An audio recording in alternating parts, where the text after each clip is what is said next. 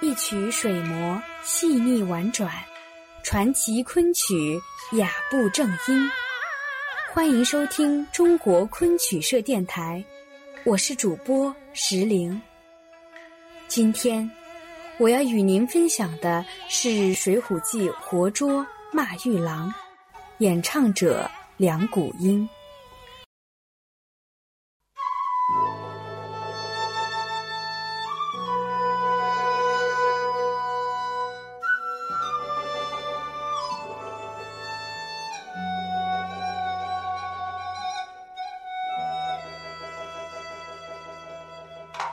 昆曲《水浒记》活捉以阎婆惜与其情人张文远为主角，讲述的是阎婆惜被宋江杀害身亡，阴魂夜间至张文远处，以情相勾，拟续前缘，遂将张文远活捉去阴间的故事。女鬼阎婆惜从最初登场，举手投足间就透露出一股灵异之美。她穿着一件黑色的长背心，白色的裙子，脚下碎步快走，整个身子纹丝不动，令人感到她是飘荡而出的。更令人惊心动魄的是，她黑色长衣下面那一件艳红的长背心，随着身形飘动，红色在黑色长衣下面隐隐闪现，更添诡异之气。在见到张文远后，他要脱掉黑衣，露出红衣，显示他内心的火热，给人一种突如其来的惊艳。怀着自己的钟情与不甘，重新走到张文远的门前，他愁肠百转，想着自己的前世悲凉。张文远终于开了门，他的心中有对阎婆惜的一份歉疚不安。所以，当一阵阴风吹过，阎婆惜现形，他心中不由害怕。但随着两个人的言语往来，他们逐渐想起以往的亲密，便又重新靠近。这时，张文远开始感到口干舌燥，这意味着他的魂魄已经渐渐被阎婆惜抓住了。在《骂玉郎》一曲中。两个人开始回忆初次相见时张文远借茶的情景。小丽春风已画屏，好似平无地白有心。此时的张文远已全然忘却了害怕，又回到了对于旧情的追缅之中。他感到阎婆惜冰凉的手放在自己的脖子里，这是阎婆惜在索取他的魂魄。他的脸一次又一次发生着变化，刚出场的时候他是白脸，渐渐的脸上出现炭黑，直到最后彻底被炭黑抹花，他的魂魄最终心甘情愿的随着阎婆惜的一缕香魂而去，双双入冥。下面，就让我们来欣赏梁谷英老师的代表作《水浒记》活捉骂玉郎。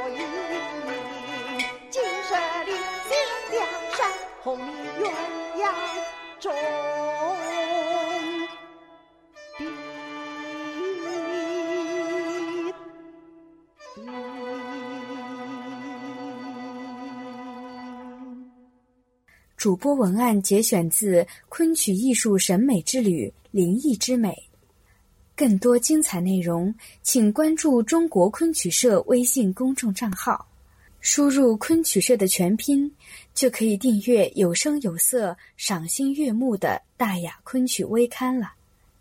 感谢您的聆听，我们下期再见。